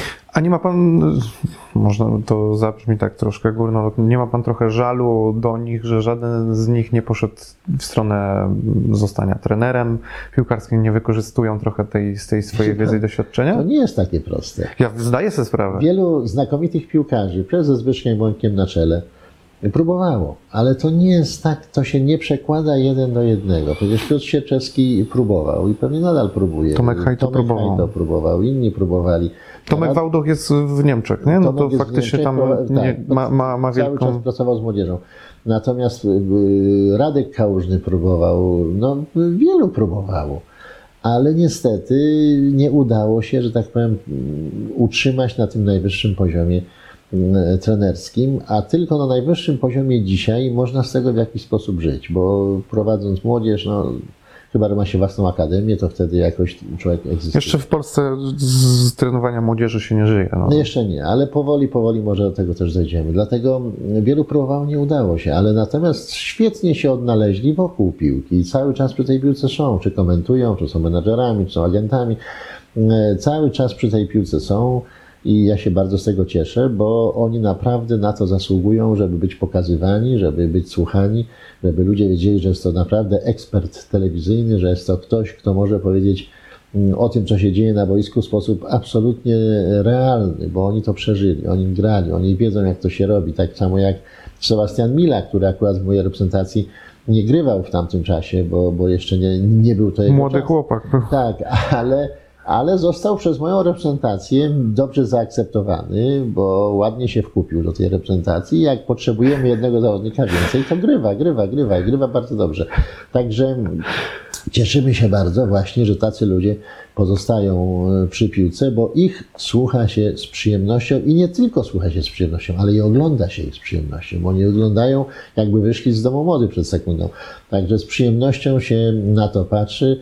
E, I patrząc na nich, to mimo wszystko zawsze wracają te wspomnienia tamtej reprezentacji, tamtego awansu, tego, że Polska znowu odżyła po, po tym, e, po 16 latach e, właściwie takiej brędzy piłkarskiej i że znowu uwierzono w to, że ta reprezentacja może dać nam wiele satysfakcji. Zresztą myśmy otworzyli wrota do światowej piłki po raz kolejny dla polskiej reprezentacji. Myśmy przełamali tę psychologiczną niemoc, która towarzyszyła tej drużynie przez tyle lat, a teraz y, to już właściwie dla nas jest to normalka, że awansujemy do Mistrzostw Świata, że awansujemy do Mistrzostw Europy.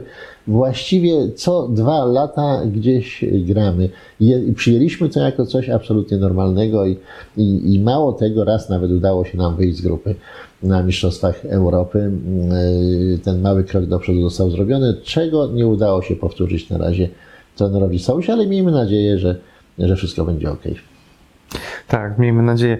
Zapytam o taki dosyć zabawny wątek, bo to akurat w social mediach e, ogólnopojętych na różnych e, portalach często było gdzieś tam poruszone. Pana może tak nie ma dużo na social mediach, ale e, tak oczywiście z uśmiechem niektórzy przypominają to zdjęcie z Pele i Beckenbauerem.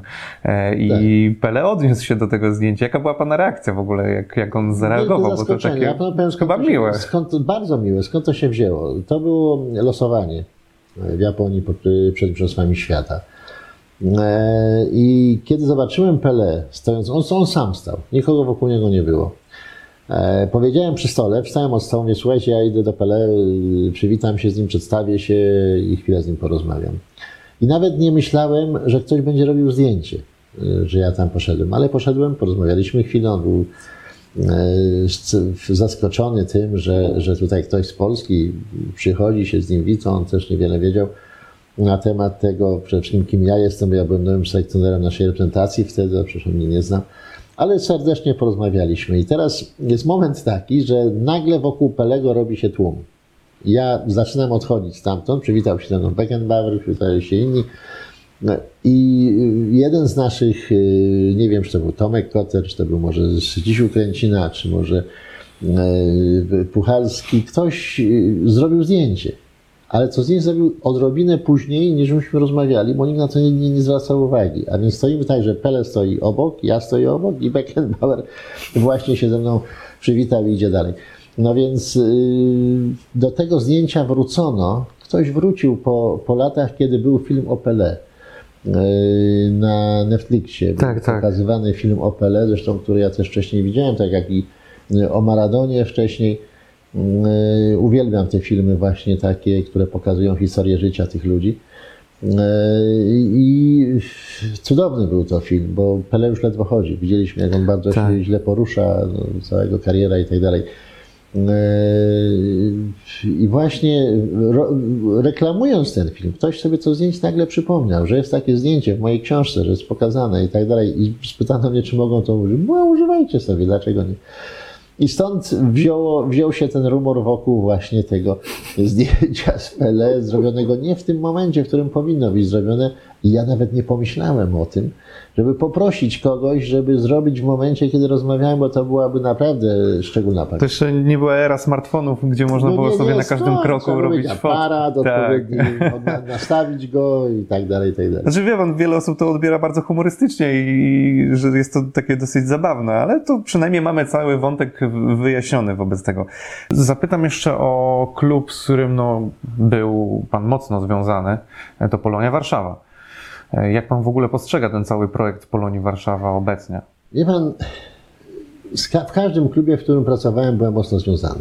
Tak, to, to, nie chcę. To tak Pol podkreślam Polonię, bo nie ukrywam. W Polsce że... czy za granicą. W Legii pracowałem kilkakrotnie, czy jako trener, czy jako dyrektor sportowy, czy jako mm, wiceprezes do spraw mm, piłki nożnej i tak dalej. No więc y, kilkakrotnie byłem w Legii, kilkakrotnie byłem w Polonii. Byłem w Wiśle Kraków, a więc każdy z tych projektów był dla mnie projektem najważniejszym w życiu, który, który nawet w Hutniku Warszawa, gdzie zaczynałem tak naprawdę profesjonalną e, karierę trenerską, którym awansowałem do, do pierwszej ligi po po raz pierwszy w jego historii. Y, no więc to, to były takie czasy obecnej pierwszej ligi przez drugiej ligi, żeby była jasność, bo to były inne zupełnie relacje, nie było ekstraklasy, tylko była pierwsza... Tak, tak, nazewnictwo było inne. Obecna pierwsza liga. No więc y, to były dla mnie najważniejsze projekty w życiu, bo człowiek musi się zaangażować całym sercem, całym sobą w to, co robi, inaczej nie osiągnie żadnych wyników. To może być tylko przypadek. I między innymi Polonia e, była zespołem, który w Warszawie powinien istnieć e, na wysokim poziomie, bo, bo nie byłoby ważniejszego meczu w kraju jak derby Warszawy. I to było fantastyczne wydarzenie zawsze. No I myślę, że, że do tego powinno się wrócić. Zresztą Polonia jest to zasłużony klub piłkarski zasłużony klub sportowy. Już nie będę mówił o, o świętej pamięci Władku Komarze, czy Irenie Szewińskiej i wielu innych fantastycznych sportowcach, koszykarzach, koszykarkach, e, kolarzach, pięściarzach, no można by tak wymieniać, piłkarzach i tak dalej. E, bracia Żewłakow przecież wyszli e, z Polonii, Olisa Debe wyszedł z Polonii, Arek Bąk wyszedł z Polonii, tu kadrowicze nasi, tak można by wymieniać. Natomiast ten klub niestety miał nieszczęście, E, być klubem od zawsze prawicowym i później przez lata właśnie e, komuny, które w Polsce nas wszystkich dotknęły, mocno był trzymany pod butem, żeby przypadkiem się nie odrodził.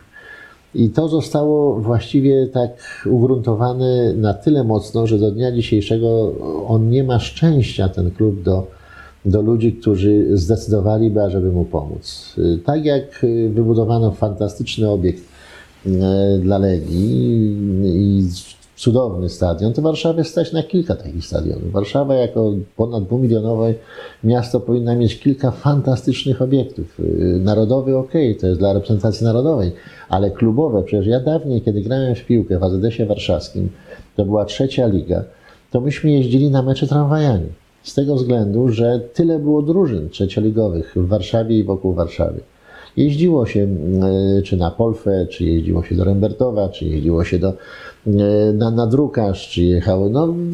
Marymont chyba, który osobiście... Marymont, ale to mówię, no, każda dzielnica miała swoje, swoje, swój fantastyczny zespół. E, Tarchomin i tak dalej. No więc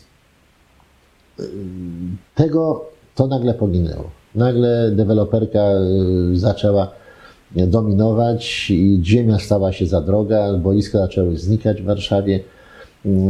Ja pamiętam takie spotkanie, byłem w Radzie Sportu Warszawy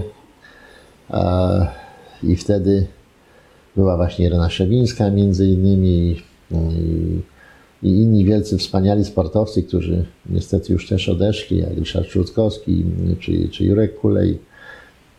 I pamiętam na jednym spotkaniu myśmy poprosili przewodniczącego, żeby na następne spotkanie przywiózł mapę terenów, na których powinien sport w Warszawie egzystować, które, są nie, które powinny być nie do ruszenia dla sportu, żebyśmy podjęli uchwałę, że te tereny pozostaną na, na zawsze do sportu. Już nie było więcej spotkań Rady. Już się nie odbyły spotkania Rady ani razu więcej. No, no więc y, to pokazuje tylko, że y, coś się w Warszawie złego dzieje, jeśli chodzi o sport że poginęły właśnie te wszystkie małe mm, obiekty, a, a te duże, które powinny zostać y, odnowione, nie tyle odnowione, co zburzone, bo mówimy tu o Polonii. 1928 rok. To boisko zostało oddane do użytku, prawda? I do dnia dzisiejszego tam się nic, nic nie zmieniło. No nie może być dzisiaj stadion,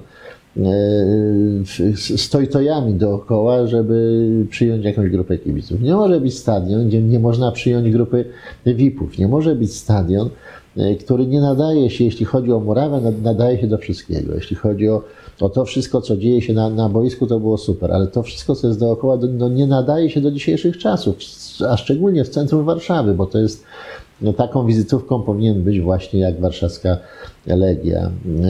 I ta Polonia z pewnością by się odrodziła, gdyby e, te projekty, które mieliśmy, gdyby było wsparcie e, miejskie, ale takiego wsparcia nie było. Niestety miasto ma inne plany, chce e, zrobić renowację tego obiektu, wybudować jakieś tam inne rzeczy, więc trudno im powiedzieć, jak to się dalej rozwinie. Szkoda, bo twierdzę, że w dwumilionowym mieście e, wspaniała legia, no bo to trzeba sobie powiedzieć, że oni się rozwinęli w sposób fantastyczny, jeśli chodzi o, o sposób rozpozna rozpoznawalności marki, utożsamienia z Warszawą i tak dalej, ale w Warszawie powinno być kilka zespołów piłkarskich na tym poziomie. Byłoby fantastycznie. Ursynów ponad 200 tysięcy nie ma żadnego stadionu. No jak to jest możliwe, że, że nie ma żadnego stadionu, z którym ta młodzież, która jest na Uczynowie, by się mogła utożsamiać i potem być właśnie zapleczem, że tak powiem, warszawskiej Legii czy innych zespołów, które wygrały w pierwszej lidze, inne dzielnice, które potraciły swoje boiska. A więc dzieci, które dzisiaj chcemy wozić, y, chcemy, żeby grały, musimy wozić y, po różnych dzielnicach, żeby złapać dobrą akademię, żeby mogli gdzieś ćwiczyć traci się na to wiele czasu, a tak na swoim y, terenie mieliby swój stadion, swój obiekt, swoją dzielnicę, z którym właśnie ludzie mieszkający w tej dzielnicy by się utożsamiali, bo to też jest bardzo ważne, właśnie takie lokalne utożsamianie się z tym, e, co, co się dzieje na danym obiekcie.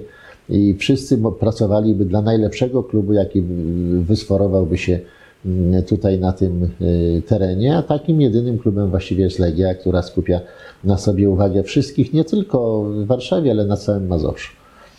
No miejmy nadzieję, że uda się kiedyś do czegoś takiego doprowadzić. Ja też nie ukrywam, że mieszkając w Poznaniu na co dzień mogę powiedzieć, może nie jest tak duże miasto jak Warszawa, ale też duże miasto i boryka się również z podobnymi problemami. Też jest problem z dostępem w ogóle do pełnowymiarowych boisk w samym, w samym dużym mieście, więc myślę, że to jest problem ogólnie dużych miast. Niestety, tak jak Pan powiedział, deweloperka, biznes wypiera e, sport.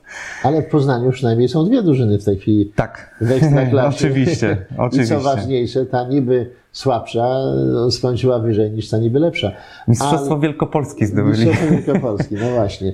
Ale to jest też ważne. Ja panu powiem, pracowałem z, z drużyną Salamina Larnaka, to jest taki zespół na Cyprze, gdzie spędziłem wiele, wiele lat jako szkoleniowiec.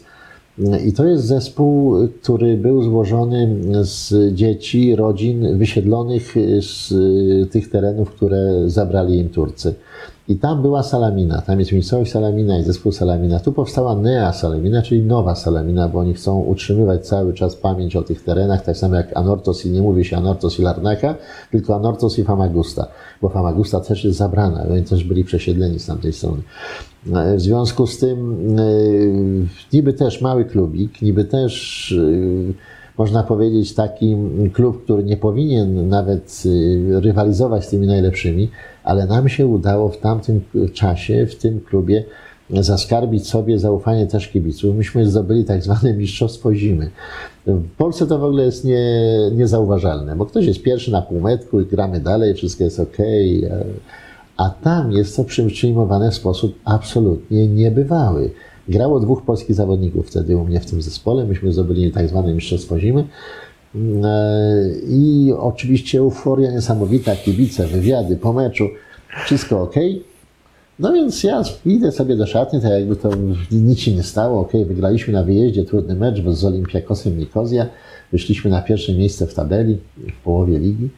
I chcę wejść do szatni, ale stoi przed szatnią menadżer zespołu, znaczy taki dyrektor techniczny, nazwijmy to, Jurek, George, proszę bardzo, poczekaj chwilę, daj chłopakom y, jeszcze chwilę. No, myślę sobie, że się cieszą. Mówię, no co, jak się cieszą, to przecież mogę się z nimi cieszyć. Nie, nie, nie, poczekaj chwilę. No ja to czekałem chwilę, mówię, o co tu chodzi? Wchodzę do szatni, a tam cisza. Wszyscy siedzą, ręczniki na głowach i na twarzach i płaczą. Ale tak płaczą, taki szloch, taki niesamowity, e, takie przeżycie, że, że w ogóle ja byłem zaszokowany. Słyszę, że prysznic e, leci, więc idę pod prysznic, patrzę, stoi dwóch piłkarzy z Polski, bo to nasi piłkarze tam byli akurat. E, pytam ich, co się dzieje. Oni mówią, nie wiedzą. Więc ja wracam z powrotem. I tak patrzę, patrzę, patrzę, podchodzi do mnie menadżer i mówi, słuchaj, oni się tak cieszą. To jest najwyższa radość i najwyższy E, taki, e, najwyższa przyjemność, jaka w ich karierze mogła ich spotkać. Oni, o nich dzisiaj mówi cały Cypr. To jest salamina. Każdy musi mówić o salaminie. Oni to w ten sposób odbierają, odczuwają, że są najlepsi w kraju, mimo że przeżyli taką traumę, że musieli opuścić swoje domostwa itd., itd., itd. I trzeba też było umieć to zrozumieć, to docenić. Y, gdzie się jest, a więc trzeba było reagować, może nie tak jak oni, ale zrozumieć to, co się stało. Więc podchodziłem do każdego z tych piłkarzy, y, gratulowaliśmy sobie, ściskaliśmy się, y, raczej w milczeniu, żeby nie, nie psuć im tego momentu ich glorii i chwały reagowanego w taki sposób ale to pokazuje właśnie, mm, jak trzeba umieć się dopasować. Że te małe kluby, mm, które wiedzą, że nie będą nigdy najlepsze w kraju, że one nie mają szans pokonać e, tych tuzów najważniejszych, najlepszych, które mają kolosalne budżety i które mają najlepszych piłkarzy, ale mają swoje małe święto. I to święto właśnie w tamtym czasie było mm, na Cyprze. Tutaj mówimy, zaczęliśmy o Polonii, Polonia była mistrzem Polski, pierwszym mistrzem Polski po wojnie. Potem mistrzem Polski z kolei, kiedy prowadził ją Darek mm, e, Wdowczyk, a ja byłem dyrektorem sportowym i pomagałem wprowadzać go jako trenera do, do tego zespołu. Zbudowałem tę drużynę od, od, od podstaw. I to było fantastyczne, bo Polonia zdobyła Mistrzostwo Polski. Nagle też klub, który właściwie nie powinien się liczyć, patrząc na budżety e, w polskiej rzeczywistości, a jednak to zrobił, a jednak umieliśmy tego dokonać. W związku z tym warto inwestować i odbudowywać y, zasłużone kluby. Warto kibicować y, klubom i warto tworzyć kluby, żeby dzieci miały się z kim utożsamiać, żeby nie, było, nie był to jeden zespół. Legia nawet największa y, nie potrafi przerobić wszystkich piłkarzy, którzy są. Wybierze tych najlepszych i, i, i zostawi sobie w swojej akademii. A co z pozostałymi? Z kim oni się mają utożsamić? Gdzie oni mają ćwiczyć? Bo kończą akademię i co dalej? Popatrzmy, ilu chłopców bardzo zdolnych wyjechało z Warszawy i zrobiło kariery, nawet w Lechu. Byli piłkarze przecież z Warszawy, którzy y, jako młodzi chłopcy wyjeżdżali tam do szkółki. No więc y, to jest to o tym właśnie chcę powiedzieć, żeby to, to utożsamianie się ze swoim lokalnym zespołem powodowało, że będziemy mieli właśnie te małe lokalne społeczności w każdej dzielnicy, że każda dzielnica powinna mieć swój stadion i na tym stadionie y, skupić pracę i, i, i dać możliwość ćwiczenia młodzieży, która tam mieszka, żeby mogli sobie przyjść na stadion szybko i z tego stadionu szybko do domu wrócić, żeby nie tracili godziny czy dwóch godzin czasu na to, żeby dojechać i odjechać ze stadionu. E, zdarzały się też momenty, przecież przypomnijmy sobie, że też były takie momenty, że ludzie przywozili, kiedy powstała e, ta akademia barcelońska tutaj u nas, której też miałem przyjemność mm, być na, na jej otwarciu i później kiedy ćwiczyli, to dzieci były przywożone z ponad 100 km czy z 200 km spoza Warszawy do, do tego, żeby tu ćwiczyć. No więc y, to są momenty złe. To tak, tak być nie powinno. To właśnie powinno być to, że każdy ma niedaleko od domu swój najważniejszy klub w życiu, z którego może potem wyjść, robiąc swoją karierę, jeśli ma zdolności do tego lepszego i coraz lepszego i coraz lepszego. Ale takich klubów powinno być bardzo dużo. Niestety Warszawa nie stawia na sport. Warszawa nie jest stolicą sportu. Możemy mówić, że okej, okay, tam są jakieś eventy, są jakieś jednorazowe mm, historie, ale to wszystko nie to. To, to raczej marketing i PR niż. Tak, to marketing, PR i samorządowcy, którzy mają dobre samopoczucie. Tak, akurat słuszna uwaga, że warto chyba zainteresować się, czy też stawiać na to historyczne kluby z, z, prostej przyczyny, bo po pierwsze tam już są wielkie podstawy i jakaś historia, a nie tworzenie nowego projektu, który, za którym nie stoi nic. Jasne, że może łatwiej dzisiaj stworzyć niż odbudować, tak jak z domem podobnie, ale jednak... E, to znaczy ja nie mam nic przeciwko tym nowym e, powstającym klubom i że jeśli są dobrze konstruowane, niech sobie będą. I super, że, że one powstają, ale jednak twierdzę, że na mocnych korzeniach powstają mocne kluby. Tak. I dlatego takich klubów, ja przypomnę, że, że dawniej w Warszawie chodziło się na Gwardię, która grała też y, w pierwszej lidze, potem w drugiej lidze. Potem się biegło szybko na Polonię, potem się szło na Legię, potem się szło na inne mecze. Przecież jak, jak pamiętam, jak się brało rozpiskę, gdzie jakie mecze się odbywają, to człowiek mógł sobie zagospodarować całą sobotę, niedzielę, chodząc tylko na mecze. To było cudowne. Dla mnie chociażby i dla, dla moich dzieci, z którymi chodziłem na te wszystkie mecze, było fantastyczne, bo cały czas spędzaliśmy całą sobotę, niedzielę na, na meczach. W związku z tym do tego się powinno wrócić. To, to były najpiękniejsze czasy i dzisiaj w tych blokowiskach wszystko jest zabudowane. Mamy orliki, cudownie, że mamy, ale dzieci stoją z boku i patrzą, jak tam grają za, za, za kasę ludzie, którzy mogą je wynajmować. Nie o to chodzi. To właśnie nie o to chodzi. To musi być wszystko otwarte. Wszystkie wojska powinny być otwarte dla, dzie dla dzieci i młodzieży w każdej chwili, która chce sobie iść pograć w piłkę, żeby można było później z tego wybrać najlepszych, najzdolniejszych, najbardziej e, ambitnych do sportu i do, do wielkich klubów. Mhm.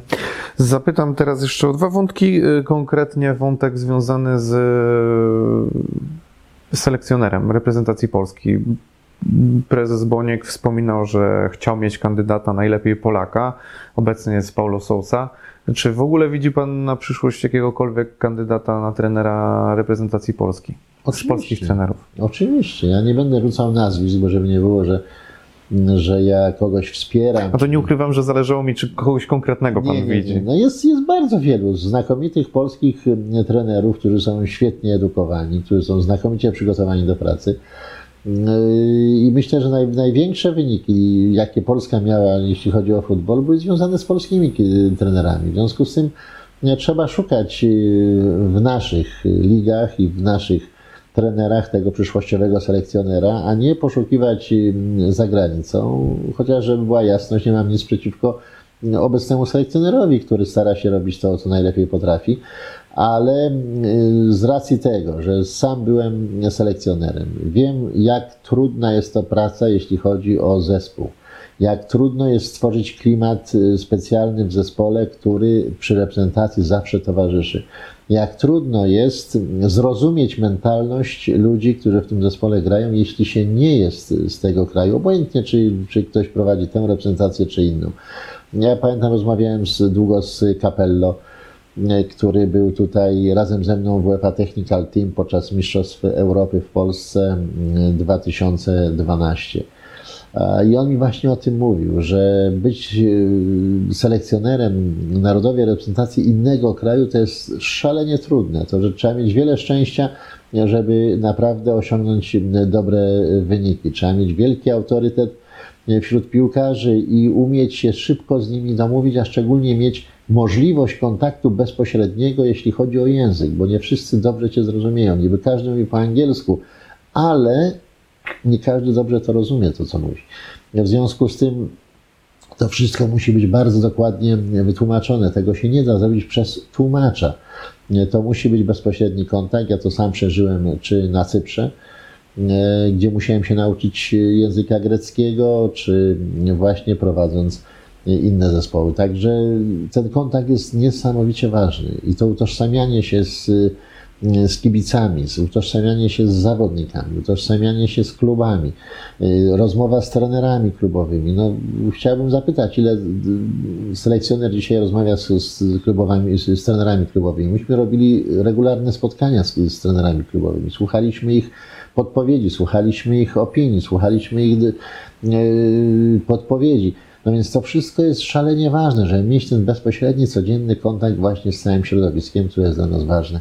Yy, trener z zagranicy tego nie zrobi. Nasz selekcjoner na razie nie bardzo ogląda w ogóle mecze nie, nie, klubowe. Ogląda, no, znaczy ogląda przyszły, ale na meczach był okay, no, ale, nie za wiele razy. Ja właśnie nie o tym mówię, tylko o tym, że jestem cały czas blisko, że jestem stąd, że, jest, rozumiem, że, jasne, że każdy mnie świetnie Większe rozumie. czucie jest tego tak, środowiska. Ja rozumiem. Myśmy byli w kontakcie ze wszystkimi trenerami na bieżąco. Lekarz, e, dr Machowski był w kontakcie bezpośrednim e, ze wszystkimi lekarzami e, w zespołach, z których powołali, powoływaliśmy zawodników, żeby nie zrobić błędu selekcyjnego.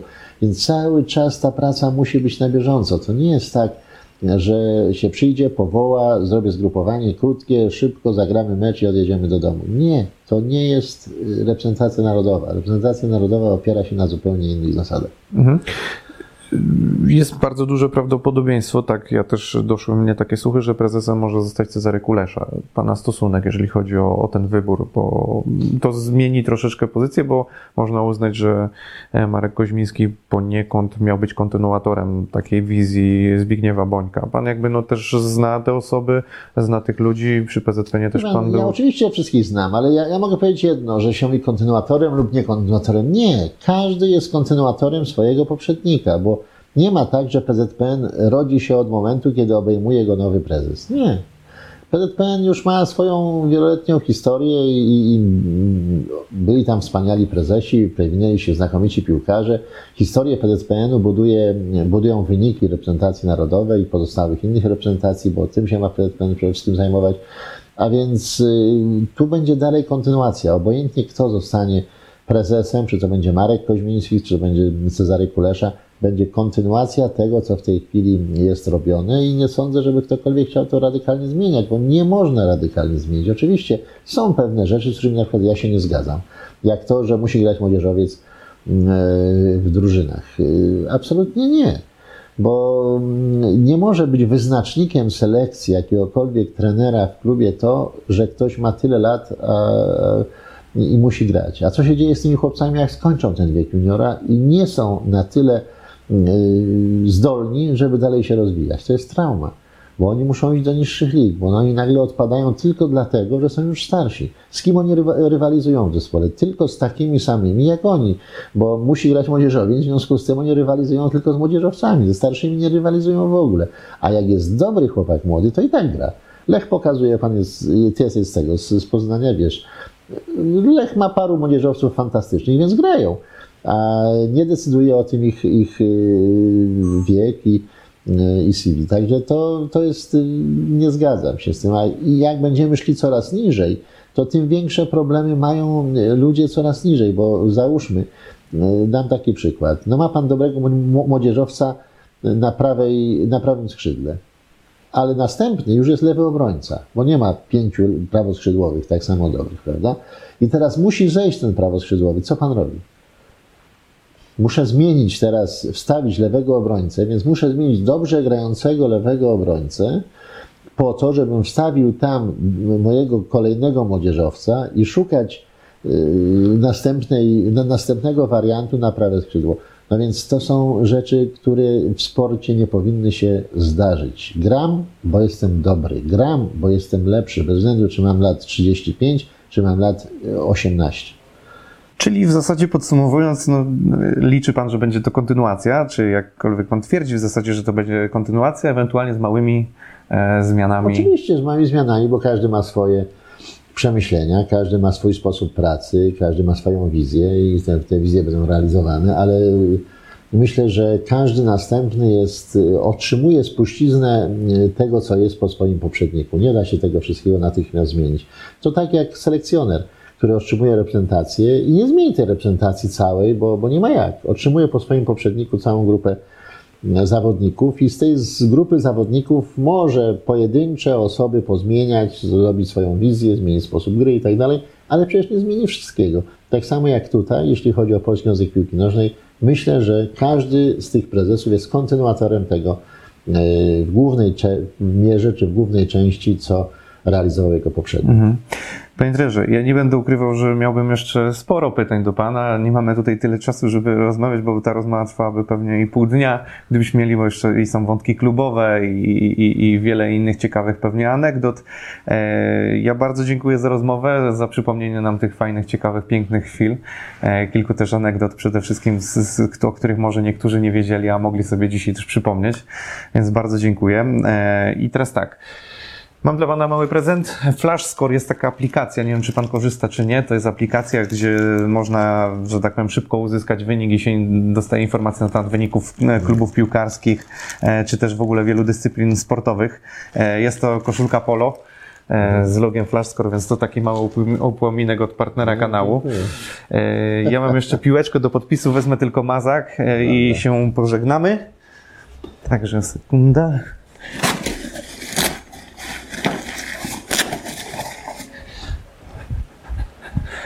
Proszę. A ja w tym czasie się pożegnam tutaj z widzami. Słuchajcie, bardzo dziękuję Wam za oglądanie. Mam nadzieję, że jesteście zadowoleni tutaj z gościa, który miał okazję przypomnieć właśnie te Mistrzostwa 2002 rok i wiele fajnych, ciekawych anegdot. Oczywiście zapraszam do innych wywiadów. E, subskrybujcie, komentujcie, łapki w górę. Zapraszam na inne social media, oczywiście też Twitter, Instagram, e, Facebook. E, nie wiem, do czegoś możemy zachęcić, Panie trenerze, jeżeli chodzi o Pana. Ma Pan jakąś tutaj dla widzów e, zachętę? Nie wiem, ja czy, mam czy... swoją stronę jerzęta.pl. Tam od czasu do czasu, jak, jak mnie coś nurtuje, to piszę swoje felietony i to jest wszystko. Nie, nie biorę udziału w tych social mediach rozumianych. to może i dobrze na dzisiaj powiem panu szczerze. Ja przyznam szczerze, może to i dobrze, bo człowiek mniej nerwów czasem traci. Także ja jeszcze raz bardzo dziękuję. E, życzę powodzenia e, w dalszych poczynaniach z reprezentacją już o oldboyów, można powiedzieć troszeczkę. Tak. E, I co, trzymajcie się, pozdrawiamy i do, do następnego. Cześć.